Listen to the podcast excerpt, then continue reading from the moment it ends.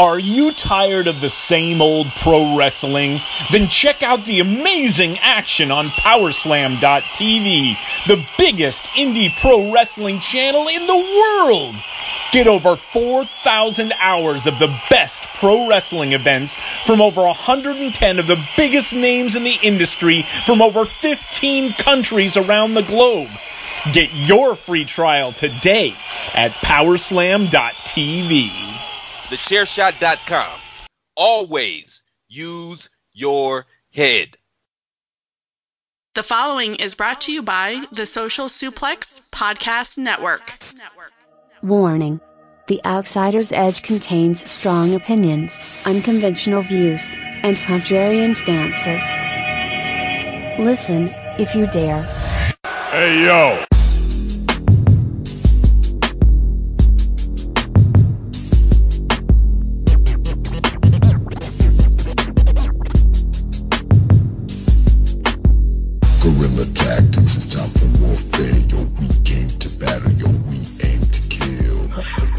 Everybody? Uh, it's your boy Rance, aka Rey Cash, and I have something special for you guys today.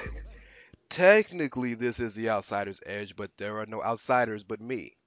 Instead, I have a very special guest for you all. He's probably the most popular guy on wrestling Twitter and the heart of IWC Twitter.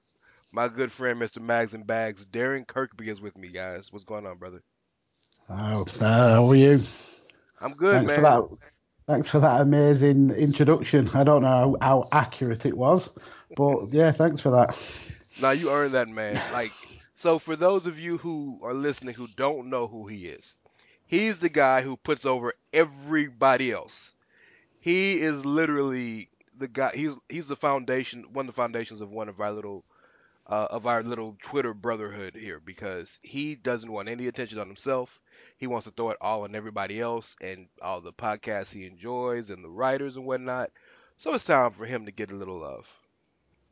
Oh, thank you very much. I mean, I just, I just, if I enjoy a podcast, I like to let people know that I enjoy it, and hopefully other people might feel the same. Well, I can tell you this: you got me to 560 Twitter followers, and I tweet maybe once. That. That was not me. I was just a facilitator. You brought, you brought that steak and sizzle, not me. Well, I appreciate that, man. Um, I was hoping to be your, uh, to quote my boy Matt Riddle, your your podcast debut. Yeah.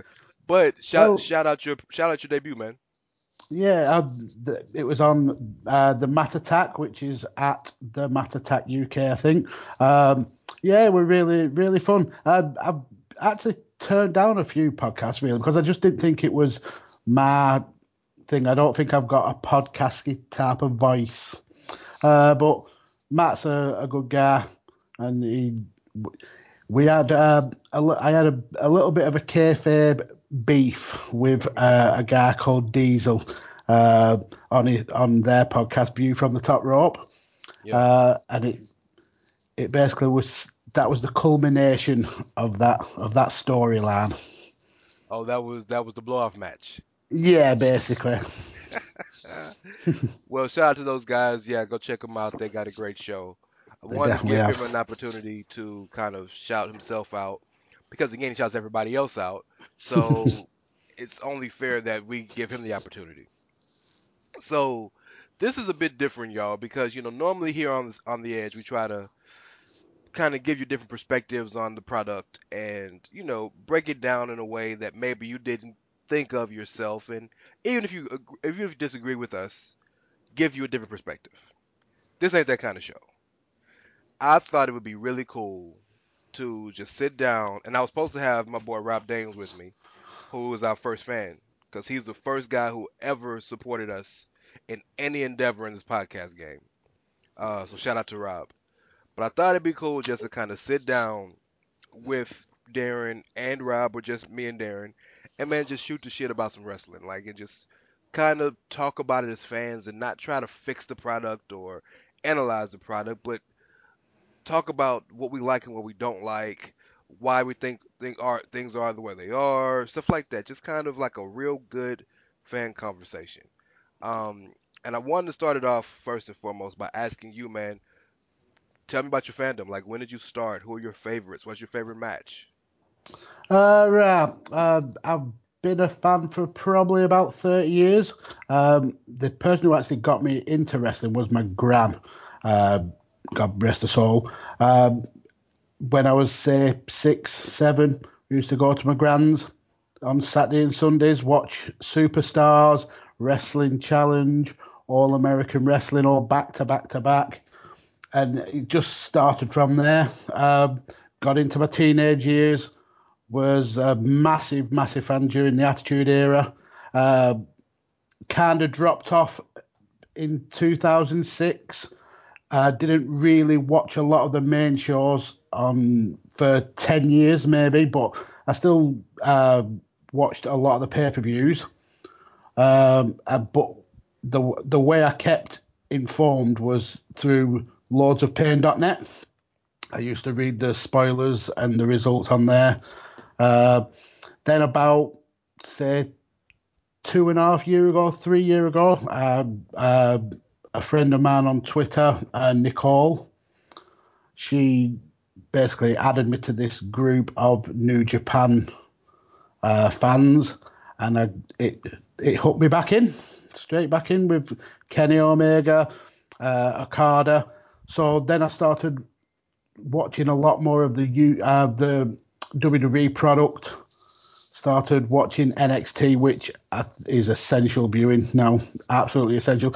I don't particularly watch the main roster shows a lot. What I tend to do is find out what happens through, uh, like I said, Lords of Pain, or I'll I'll find out through uh, listening to podcasts, and then I'll watch the bits that I'm interested in. Okay. Because I, my view is, I would rather listen to three hours of someone analysing Raw than actually sit and watch Raw. Because in that three hours, I'll listen to podcasts at 2x, like I've explained. Uh, I could listen to four people's opinions on it and get get a, a good like view of it rather than have to sit and watch three hours of Raw. I can do it on the go. I can listen on a listen on a podcast, get on with what I need to be getting on with, and still get my WWE fix, as it were. So, it's funny how so many of us have that same start. My grandpa got me into wrestling. Um, you know, the territory days used to be huge here in in uh, America, and Yeah. we had a territory here called Houston Wrestling. Paul Boesch Okay. was the guy. Yeah, yeah. So my grandpa would always, my grandpa was a dude that taped everything. So he would pop in tapes of Houston wrestling and Ted DiBiase and Ric Flair and Dick Murdoch and Missing Link and all these people. I'm five or six, and of course that piques my interest. You're a little kid, yeah. so we started watching uh, WCW. And the very first match I remember watching was, I believe, um, the night the Giant he debuted and won the title in his first match, uh, Paul White, the Big Show. But I think my Right. first match was the night that Hogan won it back. And All right, yeah. Such a cluster and craziness, and I was like, yeah, I'm done. I'm hooked. Yeah. And then, oh, go ahead. I'm sorry. No, I was just I was just going to say we didn't get a lot of the WCW product uh, when I was younger. We used to get a program called Worldwide. I don't know if you know that. Uh, we used like an hour, but it would broke like bits of this show, bits of that show broke down. So I weren't a big WCW fan, uh, but obviously when I caught it as a wrestling fan, you watch you watch whatever wrestling you can get hold of, don't you? Yeah, and I'm from the South, and he, I'm from Houston, Texas, and that's Yeah. South. That's South of the United States. So if you're from the South, you grew up on WCW because that's that was Mhm. what we had. We didn't have New York all the time. I mean, it was national, so it was there, but it was kind of, WCW was kind of catered to us. Yeah. Um, Tyson, when Tyson came, uh, my grandpa being such a big boxing fan, is when we kind of really got into WWE, WWF, what do you want to call it? What do you want to call Yeah. it? And Austin and Tyson hooked us, and I don't, I think we bought every pay per view from that point until I was like in high school. Yeah. So cool how we all have the same similar starts in this in this in our fandom. It's I always found that interesting. Yeah, yeah, I do. Um, so I, I there's one thing I, I want I want to I want to touch on a few other things, but first let me ask you this: what what's your favorite match and who's your favorite wrestler? Uh, my favorite wrestler is Chris Jericho. Uh, Good choice.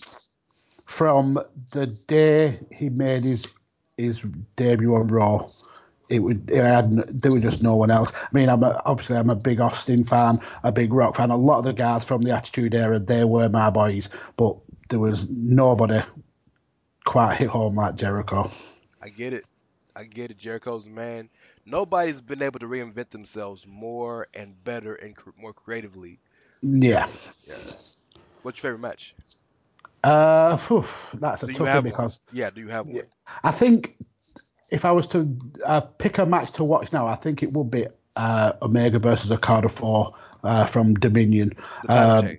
I know it- it's a cliched pick now because of how popular the match is, but I can't find a fault in it. And I do tend to look at matches and pick a little bit what I think, oh, that that was just not right. But I can watch that match now and just be in awe of how crisp, how fluid that match was.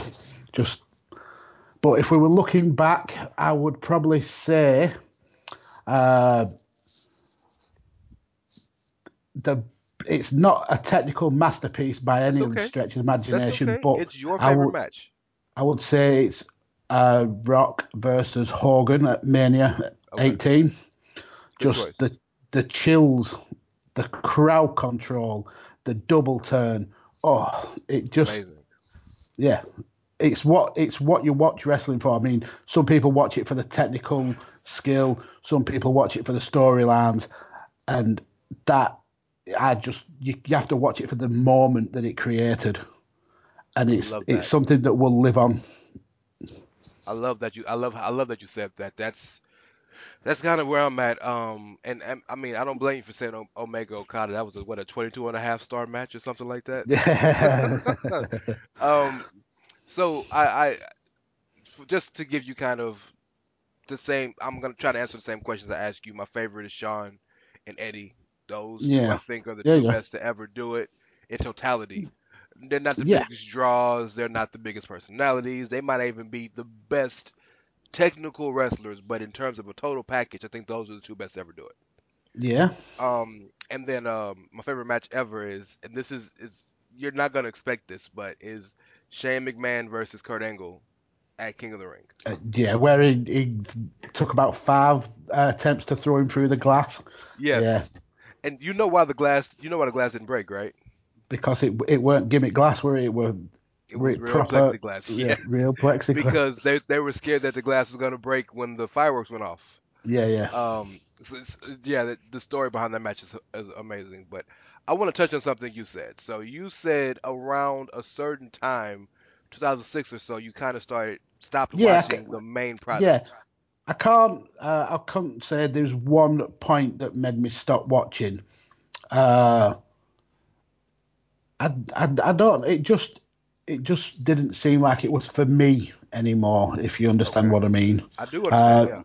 they went through obviously the attitude era, which was for teenagers, stroke like twenty to thirty year old.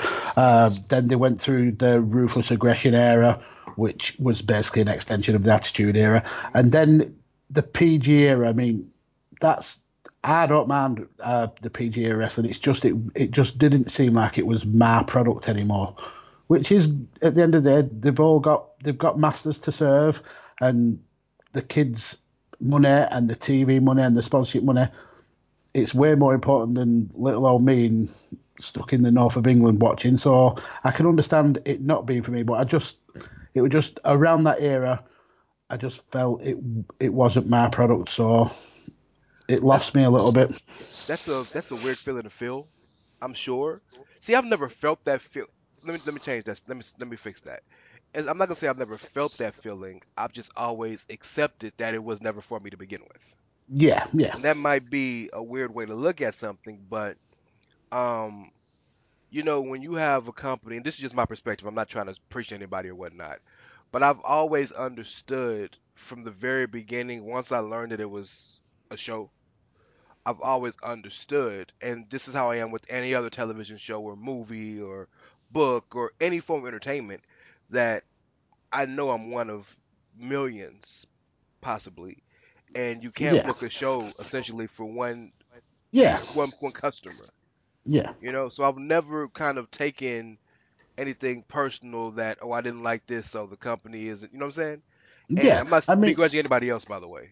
no, I mean, I'm. Uh, that's not to say I'm angry about it or anything Yeah, like that. It's definitely just not. You've we've just moved in like different that. directions. That's all it were. WWE were obviously they're a business. They're chasing the money, and the money was was coming from a different sector of the of the audience, and the the product that they were putting on just didn't appeal to me at that time. So what So- what appealed to you? What appealed to you from New Japan when you started watching that? Uh, I think it's the thing. What what makes me like New Japan is how technical the wrestling is. Uh, when I was younger, it was all about the action and all about the storyline.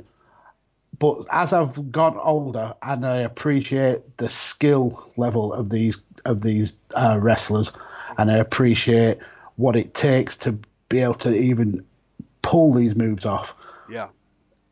it's it's that what draws me in with New Japan. It's it's just technically a, a better product than WWE, than probably a lot of wrestling. Um, it's, it's the best wrestling product in the world. I would, I would argue. Yeah. Uh, completely. I, uh, you know, I I am not I'm not the biggest New Japan fan, but I'm definitely a fan, and I pay I pay attention to it. I buy Wrestle Kingdom Yeah. every year. I buy Dominion every year. Um, I don't watch it every week because I'm story based, so there's Yeah, yeah. no weekly stories told, so it's hard for me to keep in keep up with it. yeah, But yeah, those guys. I mean, did you see the gif of Ibushi and Ospreay at the how show? well? Yeah, I re I uh, retweeted it. Uh, I think it was Will had, had put like a post on, and I retweeted saying when the camera work and the action are in perfect sync, and it, it it's that kind of thing that that draws you into New Japan, uh, the the technical skill. Now, like I said, it, it's not for everyone, Yeah, but at, right now in my in my wrestling fandom, technical skill is is a big a big like positive, and New Japan has it in spades. So I'm I'm the the the actual movements didn't do much for me, but the camera work was so Yeah. telling and told such Yeah. a story that even for a guy like me who's not big on flips and things like that, I was drawn into that. Yeah, Um, and I know you've listened to the pod, so you know I'm so hype for the car crash. It's gonna be Bushi versus uh, uh Bushi versus Ospreay. We'll talk about that a little later. yeah. Um, what do you think it is about our generation? Because we're similar. I'm 30. You're, I'm think you're in your 30s or close to 40 or something. like 38, 38. 38. So we're in the same Yeah. generation.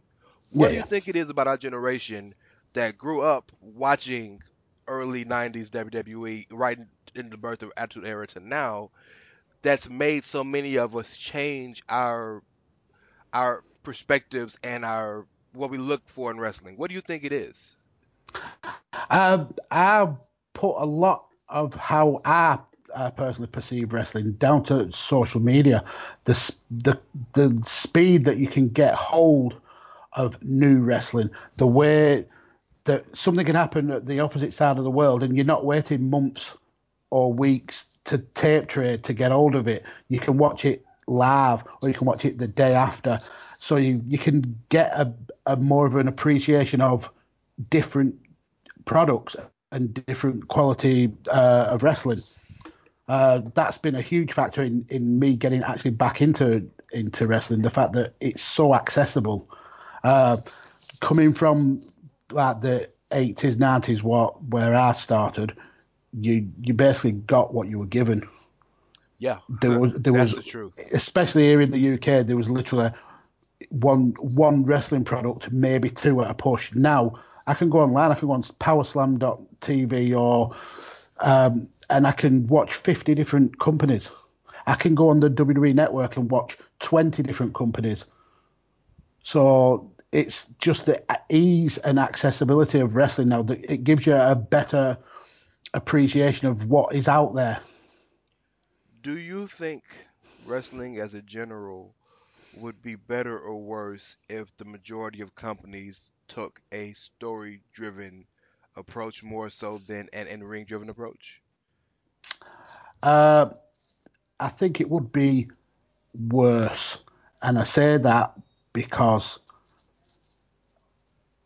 there needs to be a variety. Not everybody is like us.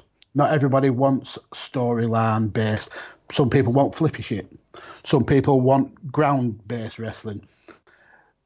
There's right now is the very best time to be a wrestling fan. Oh, you can hate on whatever product you you want, but there is a product out there for your specific taste. You want crazy, wacky wrestling, you go watch Chikara.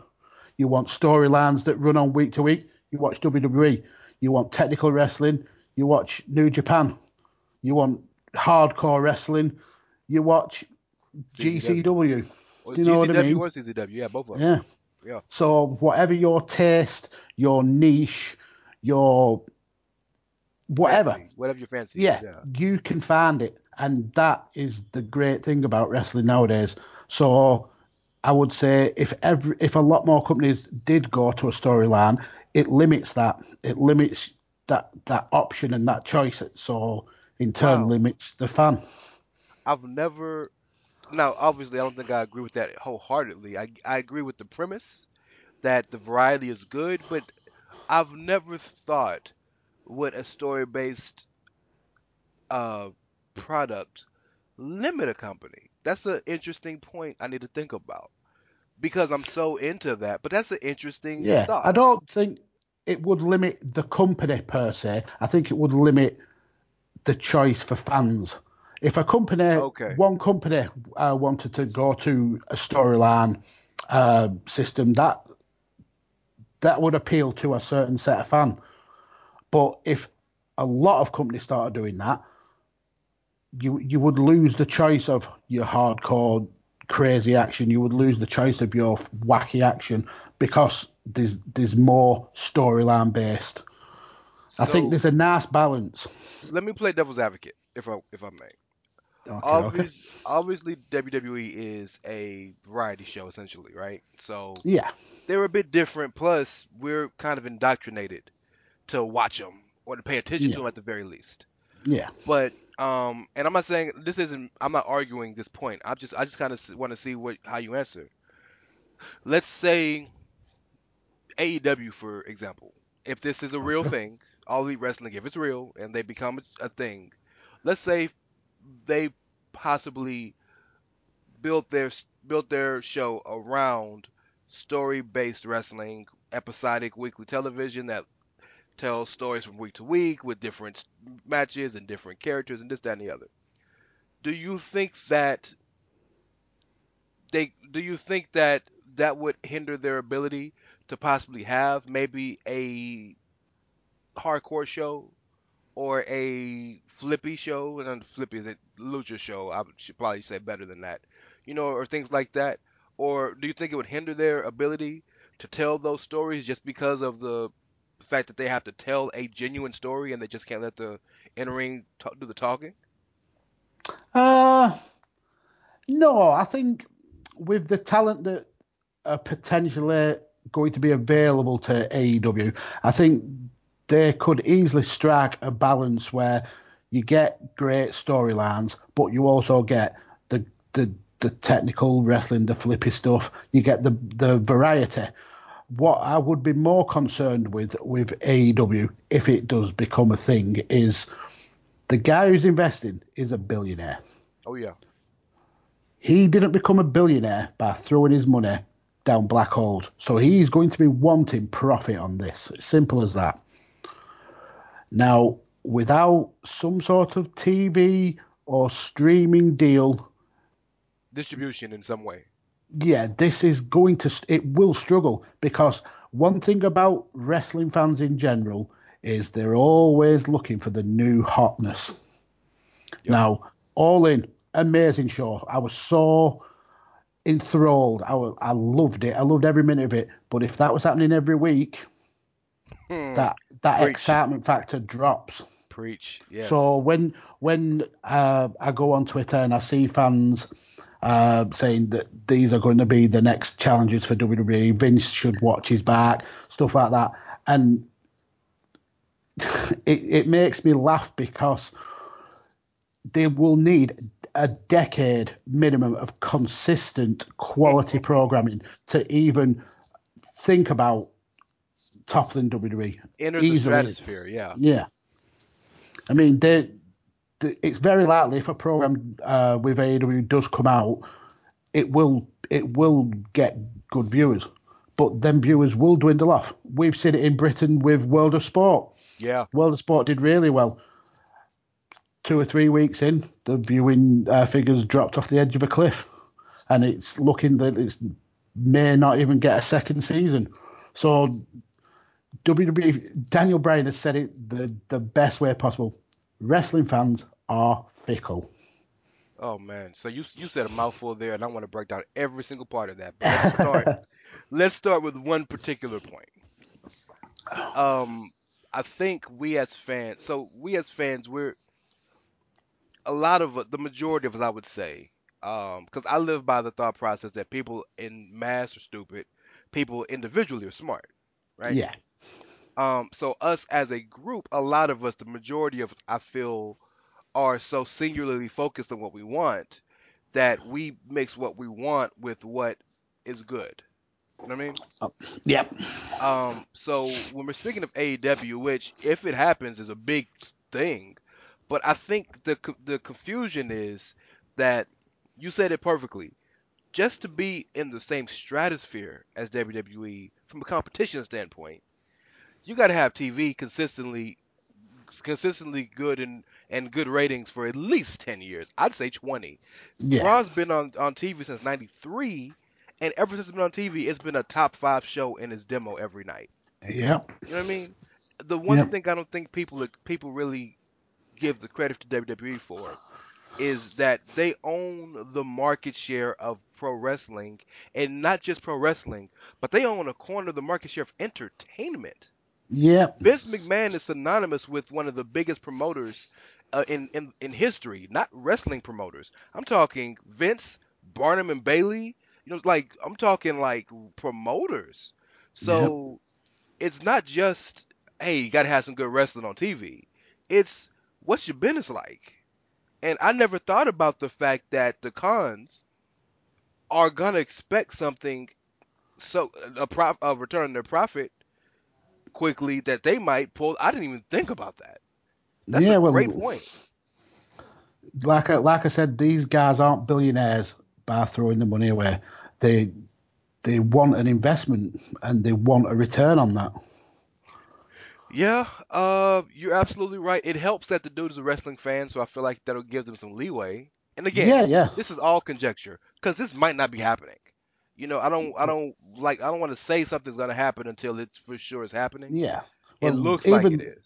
Even the books have said it's it it's just to protect themselves going forward. So this until until something is announced that it's going to happen, it is all conjecture and it's all guesswork, and So and that's all you can base it on. yeah, but you know what? For a guy like Cody, and I'll say the Bucks too, but mainly Cody. Cody's whole past two years as a free agent and a, and a non WWE performer has been built on will he, won't he? Yeah. Can he? Is he? Just the the the the classic trope of you got more questions than answers and things of that nature, right? And I mean he's Yeah. Dusty's kid, so of course that's how he's gonna think. I want to talk to you kind of about the divide between fan bases and fans and promotions in general, um, Okay.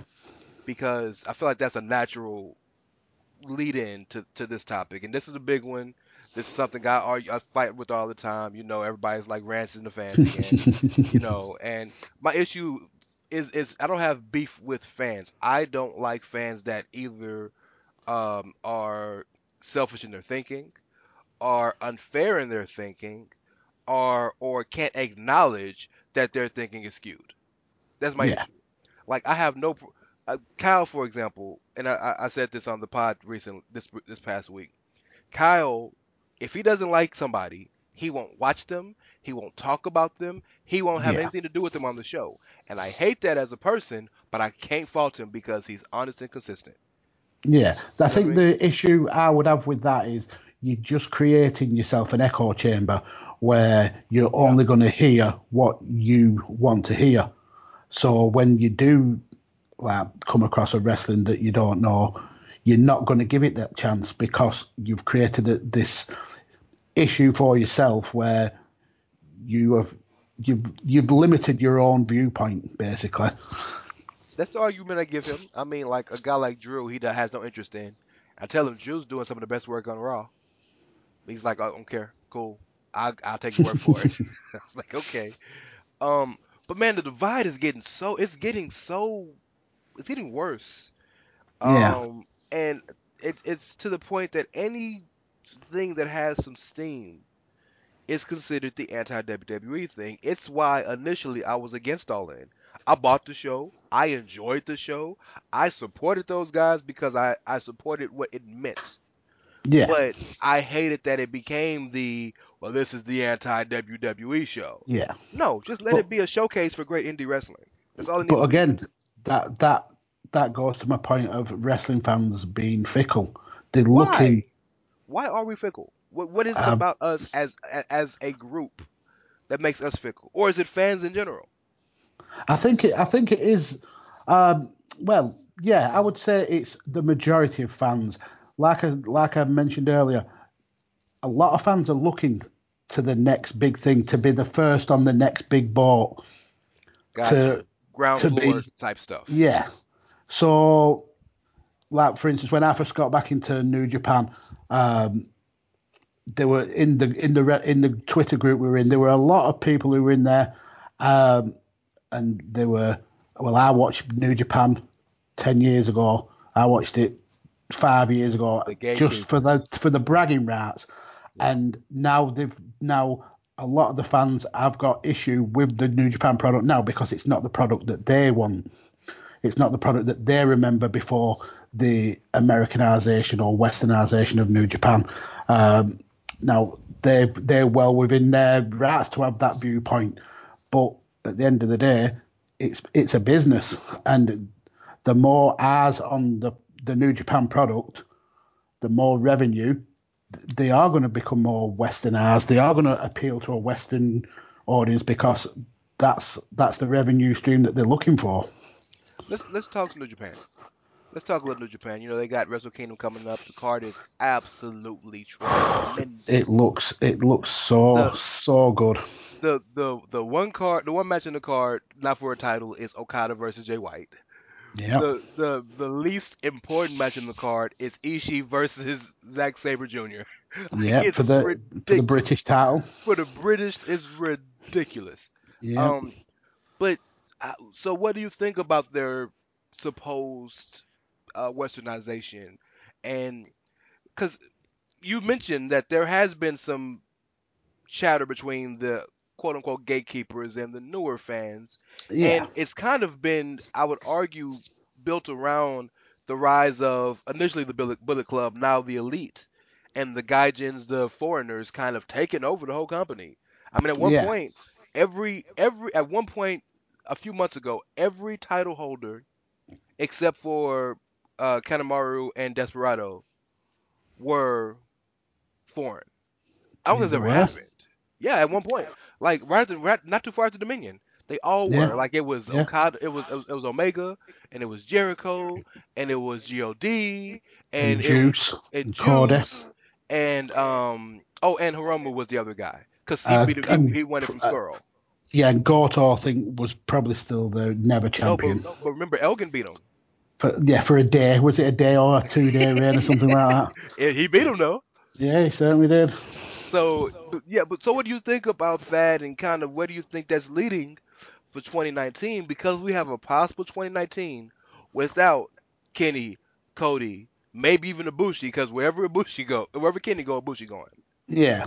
You know what I mean? Um, And the Bucks and Marty and Paige and whatnot. I I personally think it's been good for New Japan um, because they, they've struck a good balance for me personally, anyway. Because you've got the wrestlers who I know and we've also got the the Japanese wrestlers who I weren't so familiar with, so I've got to know them. Uh, but if if New Japan want to get to a stage where they're challenging WWE, they need to have these stars that are recognizable that can go and promote in these um, areas. So I think it's only a good thing. But again, I'm not a New Japan purist, or I'm not, like you said, a gatekeeper. Which it, it I can see where it offends or upsets them. Like same with me when I dropped off with uh, WWE, it it suddenly wasn't the product aimed at my demographic anymore, uh, and a lot of the the older New Japan fans are feeling that. So Yeah. it's it's on New Japan to find that balance of pleasing the the fans that they already had, but also Yeah. gripping and in like encouraging those new fan growth. And they've never had to do that. That's the No. interesting dichotomy right now about that. They've never had to cater to new fans because they've always had the same product. And I'm not going to call it a niche because it's definitely not a niche, Yeah, but or niche, however you say the word. But niche. but- yeah, yes, niche. I'm sorry. I'm I'm I'm a I'm a southern dude. I, we say things wrong. But you know they never had to do that before. But just for me personally, and I'm definitely not a gatekeeper. Like I told you, I I don't even watch it every week. But Naito might be my favorite wrestler in the world. yeah, And I have been adamant and as loud as possible about how fucked up it was the year that he's had. You know, and that's one of the things that gatekeepers will cite. So I guess my next question to you is speaking of guys like Naito and Okada, I give him so much credit because he's worked so hard at learning English. yeah, Like every time he main events an English show, he, when he does a promo, he does everything he can to say as much as he can in English. He's trying. yeah. Um, but do you think? Excuse me. Do you okay. think? Do you think that a uh, a primarily Japanese country company, wrestling company with primarily Japanese, natural Japanese and Jap- Japanese speaking stars can really be big in a non-Japanese speaking country? Uh, I, I think the what what New Japan have done really well is they've embraced the use of social media. So if you go if you're on their YouTube page or you're on their website, everything is translated into English. Like for instance, the backstage promos that they put on after every event Yeah. they tr- they they translated on YouTube. So even though you don't speak Japanese, you you, you understand what what they're talking about. Uh, and also they've they've started putting fully English commentary on on literally every show. So they're embracing that fact. Then they they have. Uh, a specific like commentator to translate what the the, the Japanese um, wrestlers are saying. So I think they they've they've they've done really well to embrace the Western culture without losing that distinct Japanese feel. I think so too. I I think they've tried. I mean, I think a lot of us who pay attention to them will agree that they're behind the eight ball. They're trying, but they're Yeah. behind the eight ball. Like the website could be better. Um, their social media is is much better than it used to be. But there was a good portion where it was bad. Yeah, yeah, Um, you know, like a lot of um, not just the um, the backstage videos are excellent, but like the promo videos aren't. They're oftentimes aren't translated, so yeah, and that's the build to a match, you know. So they're doing they're doing better, and I I give them all the credit in the world for doing better. But man, it's it's it's a weird thing, and you know, I mean, you I don't know how it is in I don't know how it is in England or Britain, but here in America, we think we created everything. we think we're the greatest thing ever. So we almost feel like, well, if you're not gonna speak our language, then who the hell are you? And yeah. stupid I understand that point. Yeah, but we do. And uh, quick tangent. Part of the reason why I think Asuka didn't get necessarily de-pushed, but got pushed to the side, because she can't cut a promo. no, You know. But so how can she she- build a match if she's not cutting promos? Yeah, I understand that, but um, if you look at the likes of Kairi Sane and Io Shirai uh, on NXT, Yeah. you can tell they are tr- they are uh, trying so hard to Yes. to to westernize their their uh, promotion. They're speaking a lot uh, a lot more English in their in their um, promos. So Kairi speaks better thi- English now than Asuka has, and Asuka's been here three years. Yeah. Um, with Os- Asuka though, I've found that the promos actually come secondary with her. She's Okay. all about the action for me. Um, I agree with that. so as long as the story you're telling with her is basic and you don't need her to be conveying a message, then I think you you you've got a, a star there. You've got an absolute star. Now, obviously, it's on her to be able to improve her English so she can so she can in, come away from these basic storylines and get involved in more interesting and diverse uh, storylines. If she decides not to do that, then w- it's not on WWE to Yeah. Yeah, it's not. You're. I think you're right. Um, I, I, so I look at Asuka and Shinsuke and their rise and their fall almost happened simultaneously.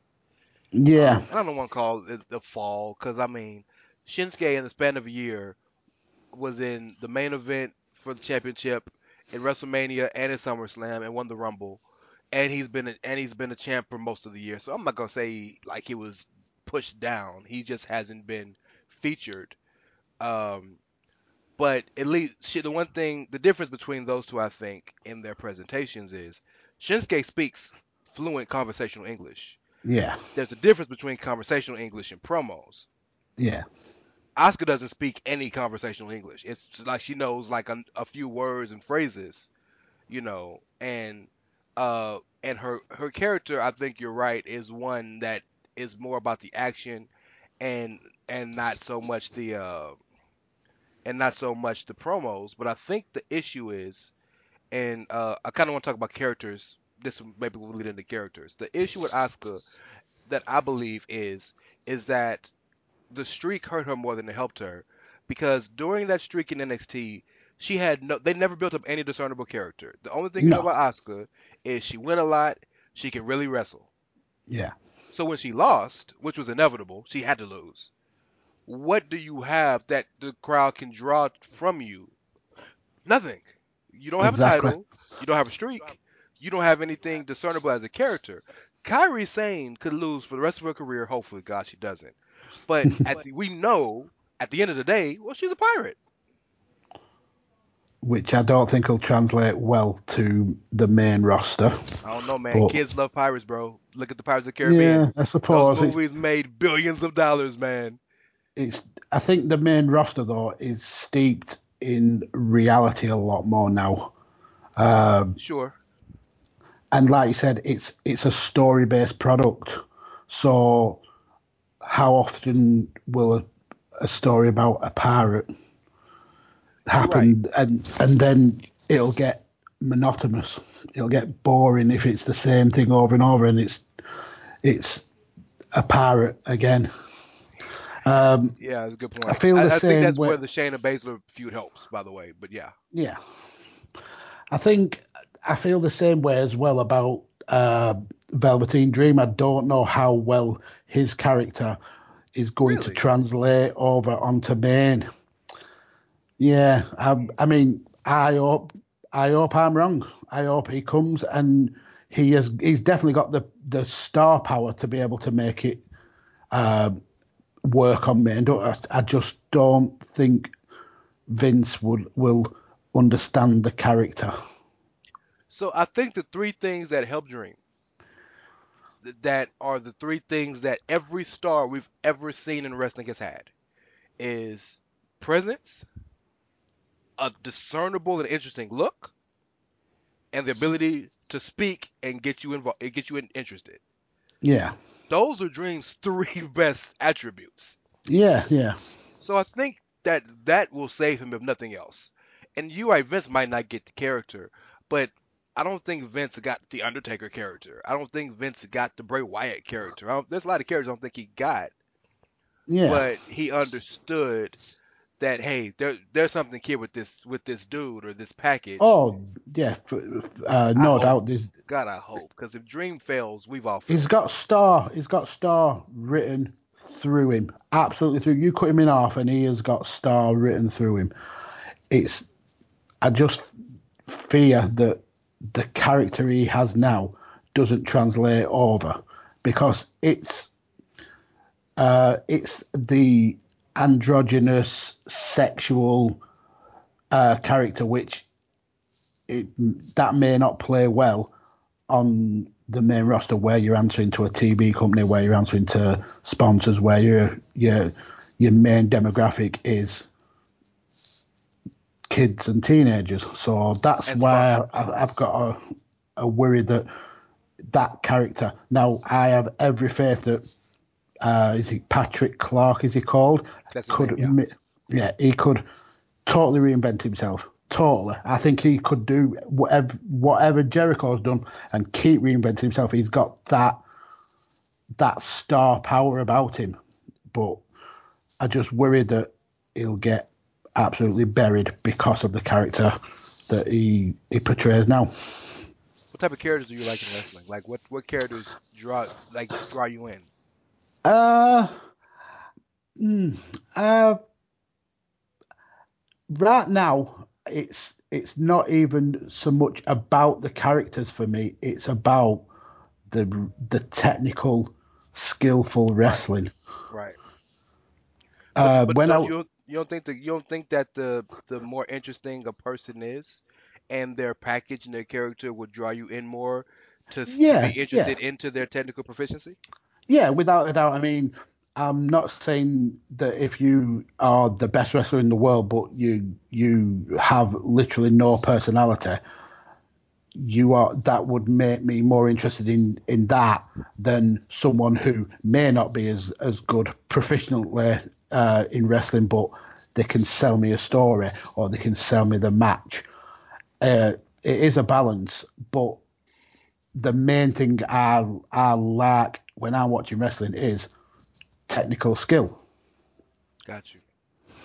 Um, there's some people that swear that that swear by that that Dean Malenko is the prototypical prototypical wrestler, and Dean Malenko might be the best guy to ever do it from a technical standpoint. Him, Hart, he who who, who shall not be named, as I'm sure you know I'm speaking of. Yeah, Uh, but his Dean Malenko's whole gimmick was, I got a personality. I'm just an ice man. I just come here, I work, I leave. Um, and I mean that does it for some people. That doesn't. Um, so if if you if you rock me on the characters thing for a sec, looking out on the horizon of mm, the what we have now, name me some characters that interest you, and do you think that could be kind of the new guard of like those top guys that people will be interested in, not just WWE. All, right. any Uh, company, if you if you could think of any, like just give me some ideas of what you think, because I mean, I think we all agree with Dream. I think Yeah. he's got all the potential in the world. Um, So- I love the Marty Scurll villain character, you know, like th- stuff like that. Right. Uh, some of the guys who I have a good affinity with now, um, I absolutely love Hangman Page. I think Agreed. that guy could be a world champion wherever he decided to go. Um, obviously, the Bucks, Cody, they go without saying they they just know the business, and that it's not even about the wrestling so much with Cody and with the Bucks, although they are really good at, at the wrestling. It's the the business. They know the business. They know how to make you watch. They know how to make you buy the merchandise. And coming as as an adult, that intrigues me how they've learned that. Uh, but in terms of wrestling, uh, guys like Zack Sabre Jr. Okay. I could watch him wrestle a broom, and He uh, he, wrestle could probably he could I probably get a five star match out of it. Um, and like I said, I'm going to probably show my New Japan um, favoritism here, but guys like Ishii um, and his strong style, uh, Murder Grandpa, um, Suzuki. Scariest man in the world. Yeah, uh, and even the some of the younger guys like uh, Shota, who is coming through as a young lion, um, and Juice Robinson, they they it, they just they've got the skill, but they've also got the charisma. If you know, um, if you understand what I'm I'm going for. Absolutely. They, they, now, if I were to look at WWE, you know, my boy in WWE right now is probably Seth Rollins. I think that guy is absolutely amazing, and I would have loved to see Rollins versus Omega or Rollins versus Okada, Rollins versus Cody, even. Um, again, who the club, AJ. I think I just like good quality wrestling. So I would give I, I would give any wrestler a chance if you can show that you are good in the ring and you have some character about you. Um, I'm all about that, all about it. So let's talk. Let's talk about the elephant in the room and the big question that everybody's asking. In your opinion, what's wrong with the WWE? oh my God, the sigh! You know, I love the sigh. the the the the main thing that annoys me about WWE is it seems to be in a forever of a status quo. Nothing has changed. okay. Like for the for the last year, apart from a few uh, a, a few like a few weeks or so, it's been Brock as the champion. Brock has not been there. Now, if if he's got that contract, good on him. Make your money. Make your money all you can. And if he's if he's got that, I, I, I can't fault him. But it's the relying on the the older stars when something goes wrong. WWE don't take risks anymore, and that's that's getting down to the bare bones of it. When we had um, WCW around, and even the slightly when we had Impact as and and TNA, WWE took risks. They pushed people. They give people the ball. They allow them to be themselves, and now it's so scripted, and you can you can tell that these people aren't allowed to put their character, their own personal like input into these into this promos they're saying into the matches. It's it's just so diluted. Can Can I give you an analogy? You go ahead. And I'm very obviously the WWE homer and shill, so I, I acknowledge that. I openly acknowledge that I am. But I feel like you're what you're describing is, and I would tend to agree with this notion, is WWE is kind of akin to a uh like Bully Ray said on the Busted Open. Not not I'm not gonna say a mom and pop shop, but a company that started off making say say computers um, Right. by hand. Everything was handmade. Everything was personal and this and that. And then they got so big, so fast that they became a factory, and essentially everything came prepackaged, almost Yeah. the same. And now I'm not. I'm, I'm obviously not as down on the product as you or most people are. Well, most internet fans are. I would argue. Uh, but I see, the, I see, I see there are issues. I see creative isn't great. I can acknowledge that there is something that can be better. I can, I can definitely acknowledge that. The question is, what could be better? Why isn't it good? And what will it take for us to to accept what we as originally are given? I think those are the three questions to be made because, as you, you I mean, you know me pretty well because you've listened to me. We talk all the time you Mhm. know that as I'm I'm big on as much credit and as much blame as we give WWE. I feel like intrinsically we have to look point the finger at ourselves every now and then. Yeah, as definitely. fans. Um, and mo- most fans don't agree with that. So that's the last question of what can we what what will it take for us to accept things. I don't mean accept terrible stuff. What I mean is, and I mean you can expound on this as you want when I when after I finish this point. Uh, what I mean by that is, eventually, we have to allow them to tell us to be able to tell us a story from start to finish before we crap on it. Hmm And that because the the ups and downs and the ebbs and flows are going to be different every single week. And if this is a three month story and we're shitting on it week two, we've completely hindered their ability to tell the story Yeah. because you don't know what's going to come next. Dean Ambrose and Seth Rollins is a perfect example of that. We don't know where they are. This could possibly be going to Mania. People are already saying that they're down on it, and it's been for well, it's been longer than that now. But you know what I'm saying? And like in week two or three, people were like, "Nah, this ain't what I want. This ain't it." So and that's that's you there have hit the nail on the head. You were saying that people have said this isn't what I want, mm-hmm. and that is a big, big problem with WWE and WWE fans. It's not what they want, and at the end of the day, WWE isn't catering to that person. They are catering to a massive, massive demographic. And they also have got masters to answer in terms of sponsors and TV um, companies. So, what that one person wants isn't what's best for business, it's what's best for that one person. Word. And that's that's where the problem of social media and how easy it is to access uh, wrestling and the the wrestlers themselves and um, the backstage staff is it's you can complain straight away to the people who you want to complain to.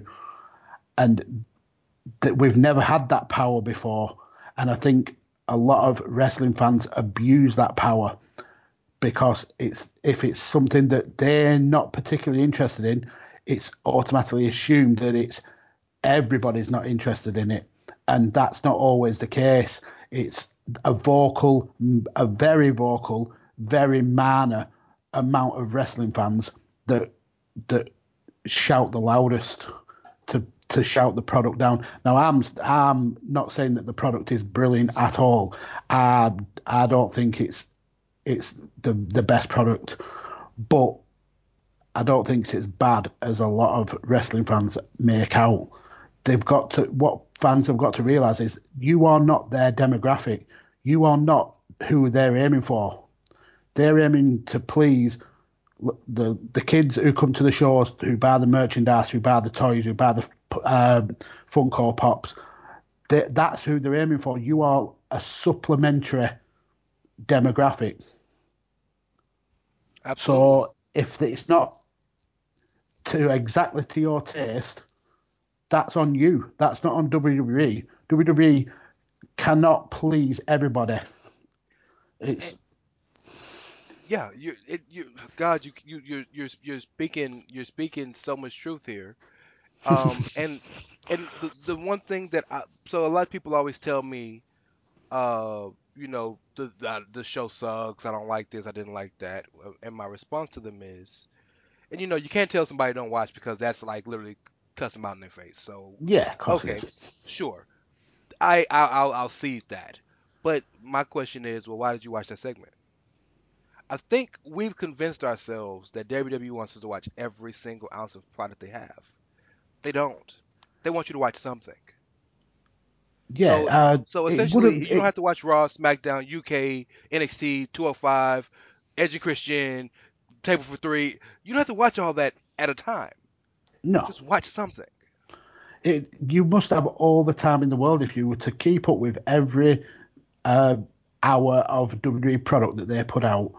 You would have no time for anything else at all. So it, they are literally just throwing out products to cater for sections of the audience.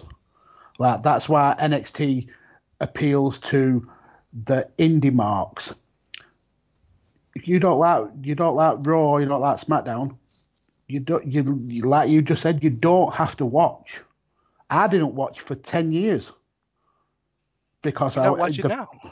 Yeah, eh, well, exactly. Uh, Well, I, I watch the bits of it that I know that I'd be interested in. So I'll read like loads of pins, um, breakdown. I'll listen to a couple of podcasts, find out what I thought would be interesting. And I'll go back and I'll find that that uh, segment, or I'll go back and find that promo, or find that match.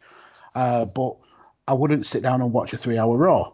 Now, if you put yourself through that, even though you know that the product is not to your liking, that's on you. Mm. Don't watch it then. And I know it's like you said, it's it's feeding the bear, it's it's it's cussing them out in front of the face. But sometimes a fan needs to be told, you are putting yourself through this. You don't have to watch this. So is it not a case of you want something to complain about? Because like I like I said earlier, if this is not for you, there is a world of wrestling out there to find your product, to find what you would be interested in. Go and go and enjoy it. Um, a podcast I listened to um, called DDT Wrestling. Um, a guy, who, uh, one of the hosts is called DC Matthews, uh, and he has a saying called "Find your happy." Go for it.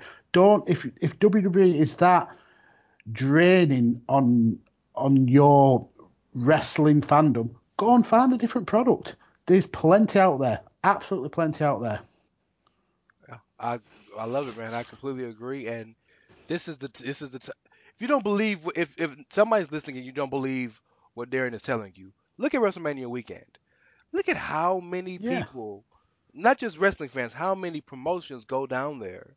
Well, there's a there's a full economy surrounding the the big five or big four uh, WWE pay per views. Companies base a lot of their business around them weekends. Look at like the uh, the likes of um, Matt Riddle's Bloodsport. That's Uh, GCW. Yeah, George uh, George George and Ellis Spring Break. spring breaks. They're based around WrestleMania weekend because that's that's where the business is. Now, you can guarantee that a lot of fans who go to visit um, like the areas that WrestleMania based in don't even go to WrestleMania. They go to the other the other shows because that's what they're based around. You don't have to sit there and watch a product that you are not enjoying. Rich, Rich and James from One Nation Radio, and Jeremy and Josh from Keeping It Strong Style went to New Orleans. We all had. I, I was supposed to go, but I had some illness issues. It was Yeah. ten of us in the house, and those four guys specifically went to WrestleMania weekend and did everything except WWE. Yeah, They were And to you can do. Supercard. I mean, I think Josh went to like seven, eight shows, and they didn't do one. They didn't watch one WWE show live. And, and I bet they had the a best time. They, Yeah. what they said, they had a blast, There and that blows my mind. But that's how good the wrestling scene is right nowadays. Yeah. It's, It's- something for everybody. It's the very best that in my 30 years of watching wrestling, this is the very best time to be a fan. Simple hotter than the Attitude Era, hotter than the Ruthless Aggression Era, hotter than the 80s. This is right now. There's so much choice. There's so many, so much product that So many stars. if you can't find yourself something to enjoy, you you are looking to be disappointed rather than enjoy it. So many stars. I mean, look at a guy, and I know he's signed right now, but look at a guy like Pete Dunne, who's a superstar anywhere, and he's on the fifth biggest promotion in the company. Yeah. But he'll he'll go to ICW or the Rev Pro or wherever, and sell out the sell out the building. But can I tell you a dirty little secret? You certainly can. Do you want me to mute it so everyone else can't hear? No, this is everybody needs to hear it, but I'm speaking to you specifically. Um, yes, this is the best time ever in wrestling history, probably to be a wrestling fan because it's something for everybody. But if you watch the shows and you wait another 15 minutes, there's something different in those 15 minutes. yeah, yeah. You know what I mean? So Yeah. even if the whole show doesn't cater to you, it's gonna be one thing on that show that you're like, hey, I like that. Yeah. And, And- that's and and that's why I'll go back to Raw and SmackDown and watch the parts that I'm interested in. A three-hour show, they may be two two and a half hours of it that bores me to tears, but there'll be that twenty minutes or that half an hour or that forty-five minutes that I think that's that was quality. I, I compl- you're absolutely right, and this is coming from a guy that watches Raw and SmackDown live every week.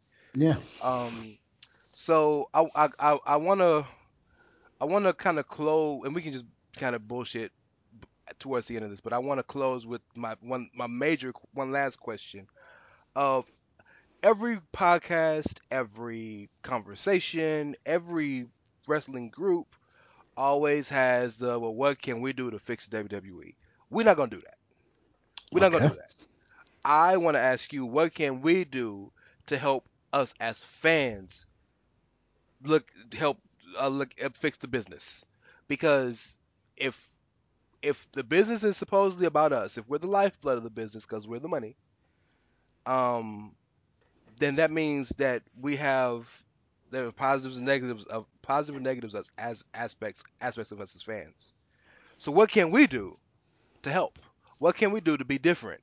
WWE, WWE in particular. I mean, like, what can we do if these shows are so bad that nobody wants to watch, and whatever, and this, that, and the other? Like, what can we do differently?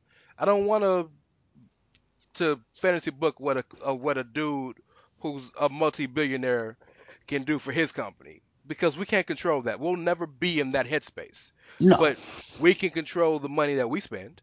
So what can we do? Like, how can Ma- we be better? the one mantra that I I like to push is support your local promotions.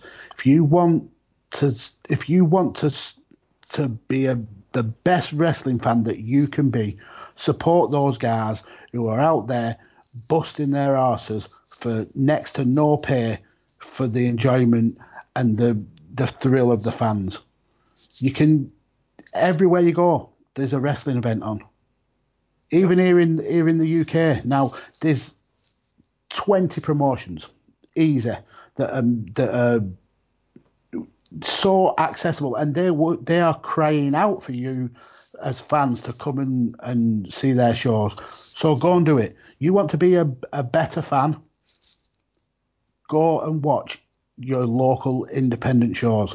That's that's the grassroots of wrestling. They are the they are the stars of tomorrow, and they they need your viewing and they need your money and they need your love Support. now. Yeah. Yeah. So that's my main mantra. Um, in terms of like televised programming, again, I just go back to the same thing. Find your happy. Find what you enjoy. Don't if you a product's not to your liking, stop watching it. Stop watching it.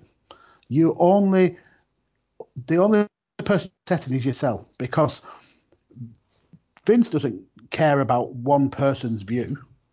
WWE doesn't care about one person's view. The only person who cares about your view is you.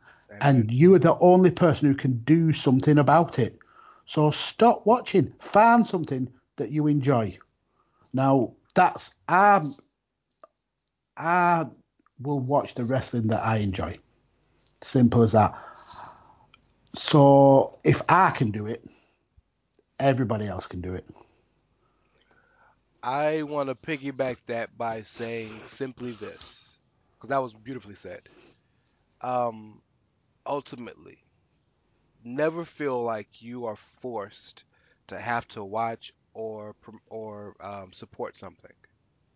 Like, do like as you said, please support your local indies only because if you love the business, then that's essentially going to be the future of the business. But in terms Yeah. of like these major promotions and these major shows, if you don't, so many people watch Raw or SmackDown or whatever the show is because they feel that they have to. I've watched it every Monday for 20 years. It's just viewing. You don't have to. If you Um, really I- don't like it, I am the epitome of someone who proves that point. I do not watch Raw or SmackDown, but I know what's going on. And I, I know what's going on through the likes of, like I said, Lords of Pain, through podcasts, through guys like yourself who will break down that program and analyze it. So you can, you, you're not forced to sit and watch a program that you aren't enjoying and still be able to know what's going on in that program. I I can sometimes not watch a single minute of main roster uh, WWE, but I know what's going on because I, I keep keep uh, up with it with guys like yourself or whichever wrestling podcast I'm listening to at the time. So the ability is there for you to still be involved in the WWE product, but not have to put yourself through watching a product that you aren't enjoying. Like for, for me uh, personally, I get more enjoyment from the differing opinions of that product than watching the product myself. If you if you can understand that point, I, I I, can listen. I can listen to four different podcasts. All four have a different opinion. All four have a different point of view, but they still.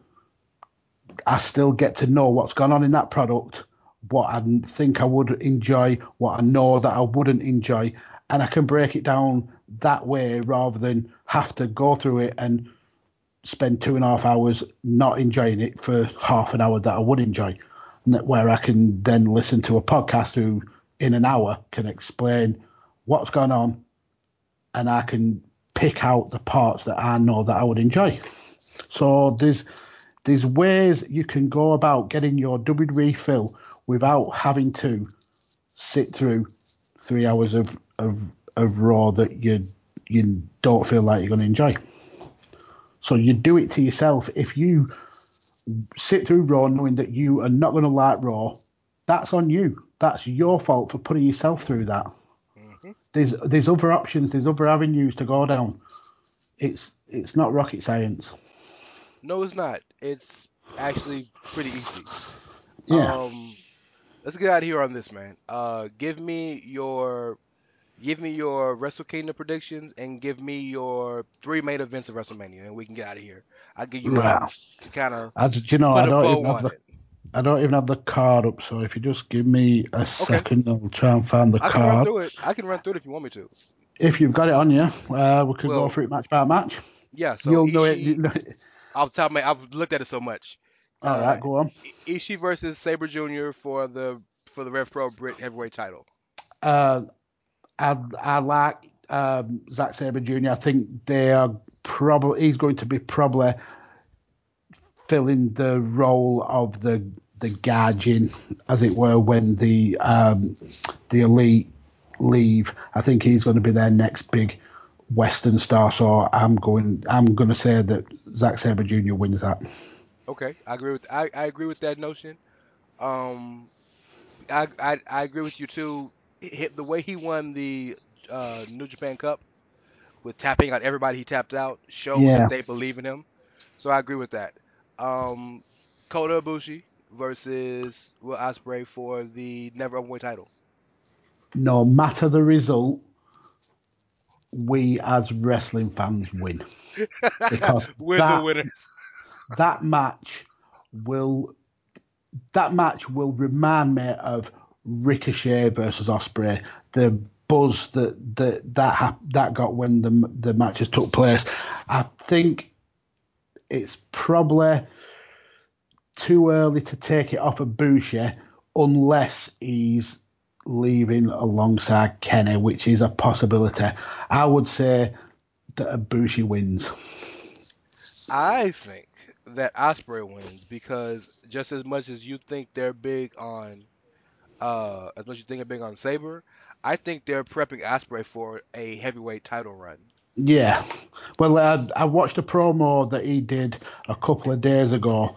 I think it was just before um, the last Road to Wrestle Kingdom, where he was on about how much he gets paid and how much he loves being in New Japan. Uh, yeah, so he's definitely going to be there for the long term. So you could be right, but New Japan do tend to have uh, very elongated paths to titles, uh, as obviously we've seen with Naito, where he's on a two-year redemption arc. Uh, very, His, it's, his second redemption arc at that. Not his Yeah. first one. His second redemption arc. it's very reminiscent to me of 80s WWE, well, late 80s WWE, where there was only like four pay per views, so storylines took a long, long time to, to flourish. Uh, that seems to be what's happening with uh, Naito. He's definitely their star. He's is absolutely adored. So he will get that IWGP title, but it's just when. Well, But anyway, I hope so. yeah, I pick Ibushi after all that. God, I hope so. Um, uh, the IWC, IWC, I'm sorry, IWGP Junior Heavyweight Tag Titles is between uh Suzuki Gun, um, I believe that is Kanemaru and Desperado. You have uh, Bushi and Shingo from Lij, and you have Yeah. Sho and Yo from Roppongi 3K. Who you got? Um, my gut goes with. It goes with uh, Bushi and Shingo. I think Despair and Kanemaru have had the titles for a long, long time, but I also think that Sho may be the Chaos Mole. You think he's the mole? I don't personally think it. I thought it was Trent, but uh, my boy uh, Jonathan JPQ, he has convinced me that he thinks Sho is definitely the mole. So I think that might be the that might stop Roppongi 3K winning it. So I think it's time to take the belts off Despe and Kanemaru, but I don't think it's going to Roppongi 3K. So that obviously process elimination leaves it on Bushi and Shingo. And I think Shingo's been so impressive since he he arrived. I I didn't really know a lot about. I mean, I'd heard of him, but I didn't know a lot about him. But God, that guy's impressive. I, I I completely agree with you. I remember when um the big reveal was made, I was disappointed because I thought it was gonna be somebody who moved the needle for me. Yeah. And Kyle was like, Rance, Shingo's huge in Japan. That was a big deal in Japan. I was like, you know what, you're right. And Yeah. since then, he's been amazing. I I thought it was gonna be Pac. I knew it wasn't gonna be him because, well, I'm not gonna say I knew. I felt like it wasn't gonna be him because, this is a personal thing. If he did all he did to get out of his contract in WWE, just to go to New Japan and be in the junior division, then that was a waste of that was a waste of a year. Yeah, I think I don't think it was particularly the fact that he was in the the cruiserweight division per se.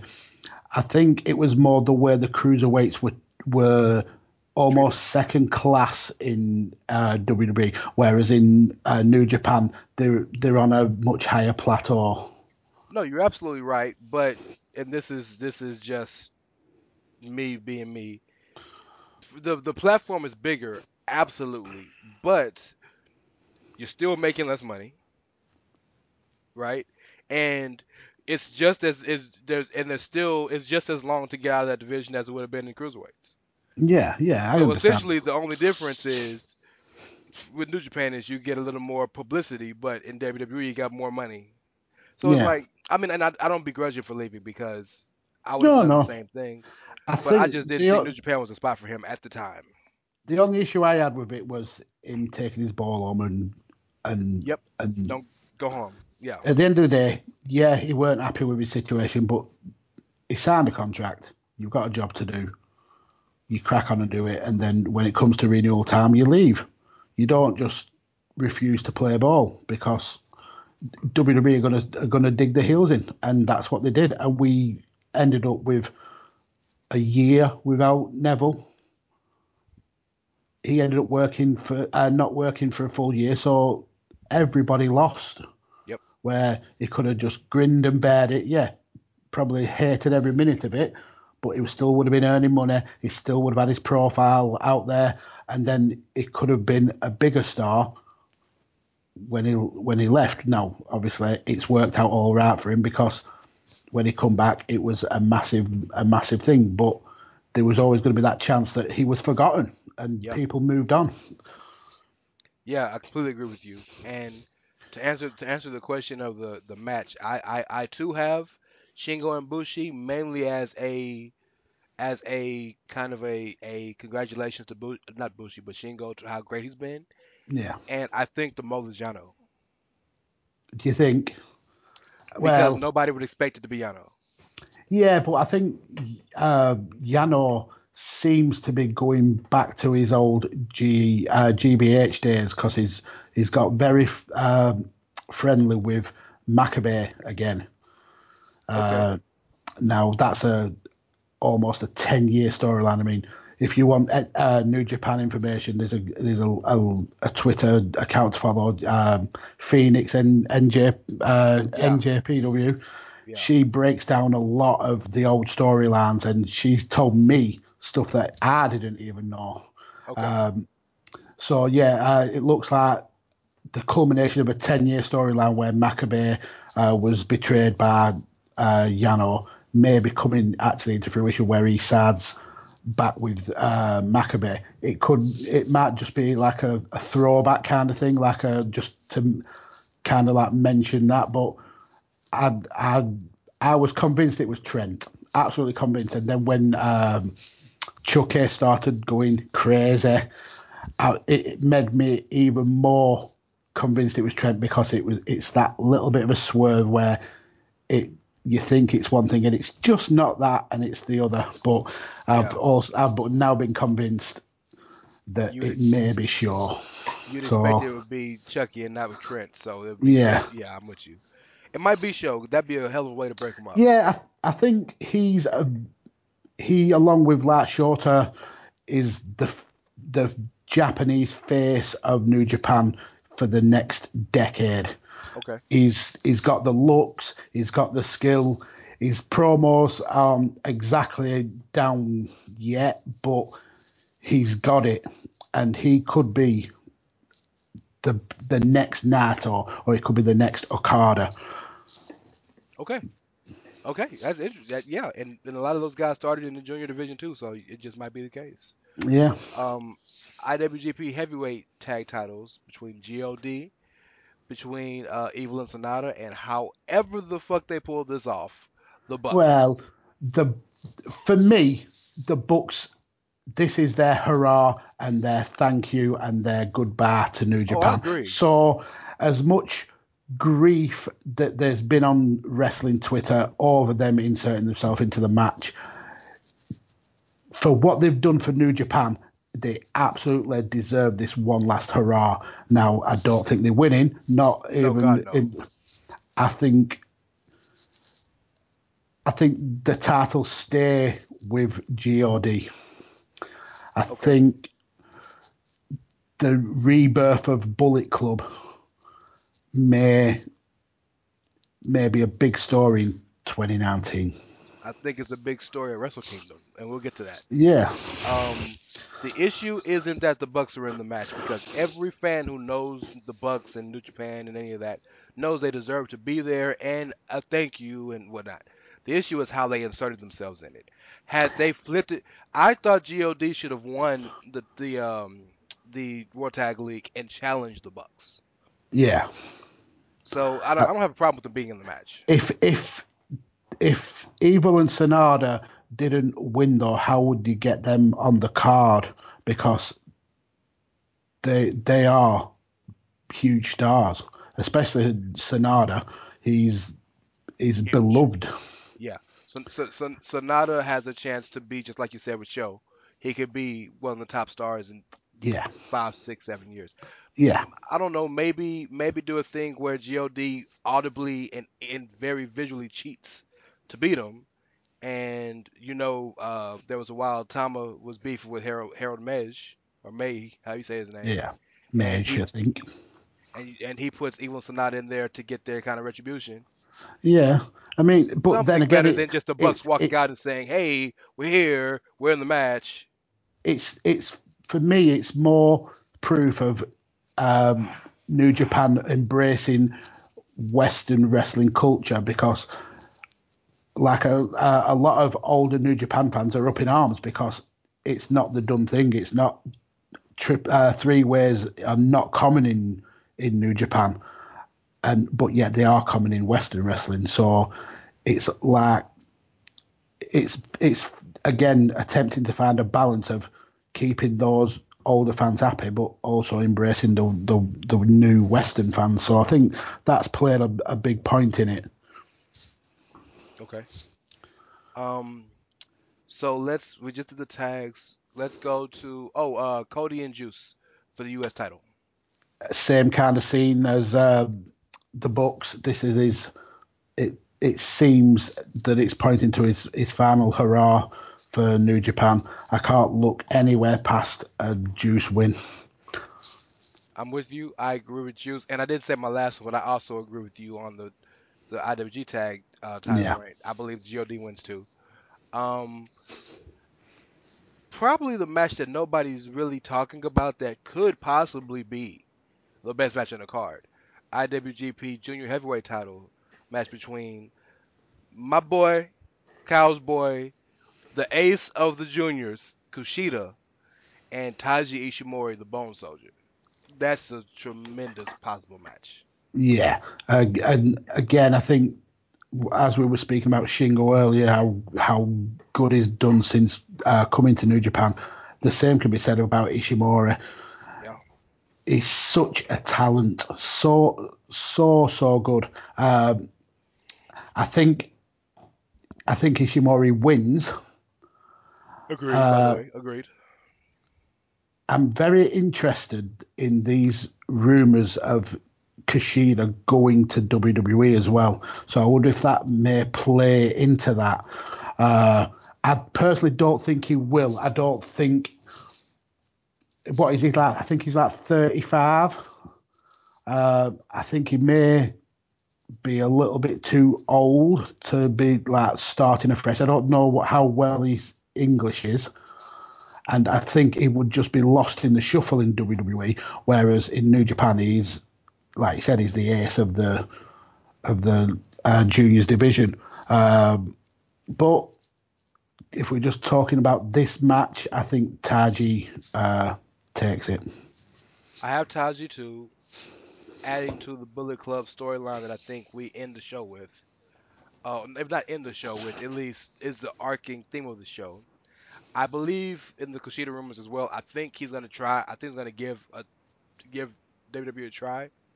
But if he stays in W in New Japan, and he is the ace because he's been there the longest and won the most titles, but effectively, if we're not, if we're assuming that Ospreay is still in the division, assuming you have Ishimori, you have Ospreay, you have um, you have uh, Hiromu if he ever if he's ever able to come back. You have Shingo, Well, you have Robbie it- Eagles, you have so many juniors there. Hiromu has said that he's uh, he'll see everyone on January the fourth, so he's going to at least it looks like make an appearance. Whether he's going to be fit enough to wrestle in the near future, I don't know. But yeah, that guy, oh, he's so good. He's so good. So that, that's always been my fear for for Kushida is that even though he's an ace, he gets depushed and almost forgotten about halfway Yeah. through the year. Yeah, So But I don't then- I don't want that for him. I want better. No, but then he's held to more of a high regard in New Japan. Uh, yeah, absolutely. Whereas if he comes to WWE, a lot of WWE fans won't have the slightest clue who he is. That's so. No, he's starting from scratch at 35 year old. Uh, he That's might want to chance his arm. He could. He, he could do. He might want to go on to pastures new. But we'll see. We'll see. It's If if all I was, conjecture. if I was Kushida, I, of course I would go WWE, but I wouldn't mind saying, all right, let me sign, let me sign with Ring of Honor, where I can still wear New Japan shows, and Kushida will be the main, main he'll be the, the main guy in Ring of Honor in Yeah. six months if they if he signs there. Yeah. Um, I mean, he'll, he'll be a star wherever he goes. Yeah. Uh, but I think if he goes to WWE, it's he's starting at that bottom rung of the ladder, and he's going to have to work his way up. at whereas- least that, at least that bottom rung is NXT. Well, or could it be two or five? Oh, well, I am of the I am of the belief that I want big stars to go to 205. I want Ricochet Yeah. to go. I want Yeah. po- possibly to, so whatever You, because I believe in it as a brand. you put three or four big names in that two or five, and you will see those viewing figures go through the roof. You put Johnny Gargano, you put Ricochet, you put Finn Balor. in that 205 division, and boom, you have got a you've got a show on the the level of NXT because the wrestling is agree. the wrestling on 205 is a, it's outstanding, outstanding wrestling. It's just they've, they've it's got such a bad reputation because of basically it was it was the the redheaded stepchild of the Yeah, WWE product. Uh, and the, but the because it was guys the guys who I, I think a lot of it as well with 205 was the fact it was being filmed after SmackDown. So you've got fans who are tired after a long SmackDown show. There's no enthusiasm there, and it looks like a product that no one's interested in. It, I think they've they've moved it now so it's filmed before SmackDown, so uh, the fans are a lot more up for the show. But personally, I would move that show to Full Sail. Film film it exactly how NXT is filmed. Two or three days in the month, just have all film your four weeks of, of a TV product. That that NXT uh, crowd would be ravenous for 205. Absolutely ravenous. Yep, I agree completely. 100%. Um, we got three more matches. Yeah, three more. um, so I think what might end up being the biggest match of the night, uh, Okada versus Jay White. Oh, what a great storyline this has been. Love it. Love The only it. thing I the only thing I found weird and unsettling is we're so used to having Okada in that title match or in that title hunt that for me it feels out of place that he's not in it. Now I can understand why he's not, but it just for me it's weird that he's not there because he's so good. He's lit, he's the best wrestler in the world. I agree. And but saying that, this storyline has had me from day one. Such a great storyline. I think Jay White may be the low key MVP of 2018. That guy's character work is on point. Such a great from the minute he uh, gave um, he turned down the the Bullet uh, Club shirt. That guy's character work has been on point, and he is a future IWGP World Champion. I think Okada probably takes it because on the matches up leading up to Wrestle Kingdom, it's been Jay White all the way through. So I think it is Okada's redemption kind of thing. But Jay White is a star in the making. Agreed on all counts, and it is weird seeing Okada at a Wrestle Kingdom, not in a title match. But It's- I love the fact that it's so personal between him and Jay White. Yeah. with him destroy trying to destroy his his his his stable, his faction, and stealing his best friend and his mentor, and all the things he's done to kind of erase what the Rainmaker meant to New Japan. That it's so personal to Okada that he said, "Forget the Scooby Doo, forget the balloons, forget the craziness. Um, forget the title. I'm focused on you. I Yeah. love that. I love it 100%. And I'm going. This is where we deviate. I think Jay White wins the match. Well, it's it's definitely a pick 'em. Uh, you can see benefits to either one of them winning, but again, this is where New Japan have me so satisfied as a fan. This storyline is a year in the making. hmm You don't, you just don't get that with WWE anymore. You get monthly, three monthly storylines. This has been a year. He predicted this the minute he signed, he joined Chaos. He said, "I will take over. I will destroy this from within. I will be facing you."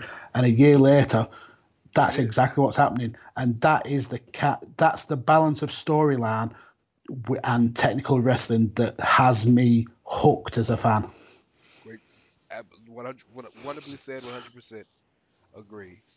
Um, now we're talking. Now we're going to talk about the low light of the show. Chris Jericho and Naito. And Jericho's amazing. No diss to Jericho. But the match at Dominion was a 17 minute squash, and the 10 minutes before was just a jump zone beatdown. Like, Yeah. there, I'm not excited about this match at all. And Naito's my favorite wrestler. I'm definitely, definitely excited because, like I said, Jericho is my boy. I think this is again the start, the restart, should we say, of Naito's redemption. I think be. He might not Yeah. win. This fool he, might not win the match. he will definitely win. Um, Hope- if if the AEW rumors are true and Jericho is somehow involved, I just can't see Jericho keeping on that title for much longer. What's he had a six month reign and he's he's been in New Japan maybe four times. I Well, he's think, wrestled one match since then. Yeah. But I I think he's I think Naito wins this. I think Naito then by Wrestle Kingdom next year will be fighting for the for that um, for the big belt. God, I hope so, man. Because look, you got only got so many times to piss off Naito fans. Yeah. We start revolting. One thing I, I would like to see, um, Naito had a couple of matches uh, with Zack Sabre Jr. and lost them both. I don't think he's beat Zack. Him or evil. If, yeah. Uh, so I'd like to see that title eventually transition onto Zack and then Naito go for the the IWGP title. But yeah, I think Naito wins this match. I think that's a natural progression if it happens. I'm Yeah. gonna pick Naito only because it has to be Naito. Yeah. it could You- be Jericho, yeah. But Well, your main event of the night is gonna be your IWGP Heavyweight Champion Kenny Omega versus the Ace, and who's had a surprisingly rebirth of a year, yeah. Hiroshi Tanahashi. Who you got? Oh, this is another one where it's it is all dependent on the on what's going to happen straight after uh, Wrestle Kingdom. Is Kenny sticking around? Is Kenny being involved with All Elite? Because of all the members of the Elite, he's had the least input and the least uh, linking with All Elite Wrestling. And he's the biggest. So, dog. yeah. Uh, so that leads me to think that he's sticking around and he's going to be like a. He's going to stick with New Japan, but then show show up for All Elite, but not be actually uh, involved with like the backstage of All Elite. If you know if you can understand what I mean. Uh, so I think it's too early to take that title off uh, Omega. The New Japan tend to to have quite long, lengthy reigns, and I don't think Omega, for the how big of a star he is, has had a long enough reign yet. So here's what I think. I feel that Omega should win. I'm going to predict Tanahashi. I'm going to predict that Tanahashi for two reasons. Number one, the kind of the underlying undercurrent of this match is new versus old, Gaijin versus natural, right? Yeah, I feel like they're want they're gonna want to placate the Japanese core by giving the Ace one last run at the top. you could well be true. Here's the second reason. At New Year's Dash, Jay White, after fresh off beating Okada, is gonna attack Tanahashi and challenge him for the championship, Mm. and he'll beat him for the title at the show in February. Mm. And Jay That- White will go into Dominion as your world champ. That's that's a that's a possibility, yeah. Uh, or we could even see Kenny retain and Jay White attack Kenny. There's so many like permutations that it's it's hard to predict, but also exciting to predict. Yeah, If you know what I mean. because all And- of the, all of the possibilities are great. Yeah. Well, we've got Okada could come back into the title picture. We've got Naito could come back into the title picture. We've got Jay White, Tanahashi, Omega. All these, it's it's reminiscent of the Attitude Era where there were five guys, six guys who you could legitimately say that's your next world champion, and maybe that's another issue what WWE are lacking on that they haven't got them six core guys who you could pin the title on and let them run with the ball. But yeah, I think they have the six guys, but the six guys aren't in the position to be a champ. yeah, You know, you know, you know what I'm saying? Like there are guys. yeah, yeah, yeah. Finn Balor could be a champ tomorrow, but he hasn't been pr- pro- he hasn't been shown to So- the to the uh, audience that he's Yeah. worthy of that. So, but yes, I, yeah, I'm with you. Um, that's a hell of a show. Uh, okay, last thing, and then I'm gonna have you uh, kind of uh, have you promote yourself. What's your what's your uh, WrestleMania main event? Uh, Give me your two title matches and give me a uh, a marquee I- match. right. I think Seth wins the Rumble. I think he challenges Brock. I think now on it's not as easy to pick on SmackDown for me. I think Daniel Bryan goes into WrestleMania as champion, but it's who is in a position to legitimately challenge him uh, because it's very, very 50 50 booking on SmackDown. I think I'd like to see somebody like maybe Jeff Hardy against Daniel Bryan. Not, not so much that Jeff Hardy's in that position to be able to challenge, but you know that they put on an amazing match. That's an Uh, interesting thing. Yeah, interesting thought. Okay. Uh, but your main event, if WWE want the most eyes and the most money, their main event has to be Ronda versus Becky. That is the money match. I think so too. I think Um, Becky Becky loses at TLC. She wins the Rumble. She challenges Ronda, and that's the money match. I will agree with that match being my marquee money match. That's probably probably gonna end the show. Uh, but my title matches are I'm gonna jump way out the box. Like if this is the box, I'm over there. uh, I'm gonna say that Aleister Black gets called up in the Rumble and ends up fighting uh Daniel Bryan.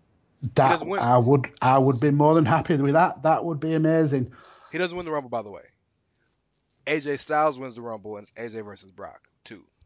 Ooh, AJ gets his comeuppance. I just think the reason I go with Seth is because it's the Roman Reigns factor. He's the Roman Reigns substitute in You're this. right. But the reason I didn't pick Seth is because I think they're stretching Seth's Dean to Mania to have a guaranteed. Nah, I don't think they've that. I think Dean wins uh, tonight, and I think we see a new challenger enter the fray, and I think that challenges Elias. I think it's time they strapped a rocket to that to that guy. He is so over with the fans, and they WWE would be remiss if they didn't capitalise on that. So I, I'd have Elias beating Bobby Lashley, I would have Dean beating Seth, and I would have Elias challenging um, Dean for that title. Okay. Very possible. Very possible because it could. It, it started to look like maybe Seth is going to start feuding with Corbin hmm um, in the next couple months. So it's very possible. But Um, WWE's throwing a spanner in the works by announcing that Vince is on Raw uh, Well, tomorrow. So all bets are off tomorrow. I'm telling you, man. Everything we talked about might go might go in the trash Yeah. after what happens tomorrow. So we'll see. yeah. I can't wait to record the Edge this week coming up. Um, I want to thank you, man, for sitting down with me and kind of having a really good Absolutely a conversation. pleasure. Uh, plug yourself, man. Tell them where they can find you. Oh, the, the only place you can really find me is on Twitter. I'm there uh, most days. It's DJ Kirkby. That's D E J Kirkby, all lowercase. Or search for Mags. Uh, you'll find me. You want to chip in with a, a wrestling conversation? Hit me up. I am all about that discussion.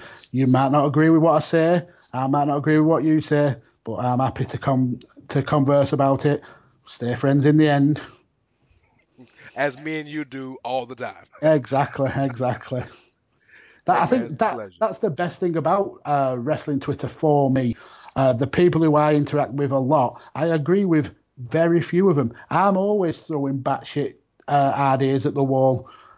and we we can be totally different, we can be on totally different pages, but we still stay friends, and that's that's the that's for me that's the essence of wrestling.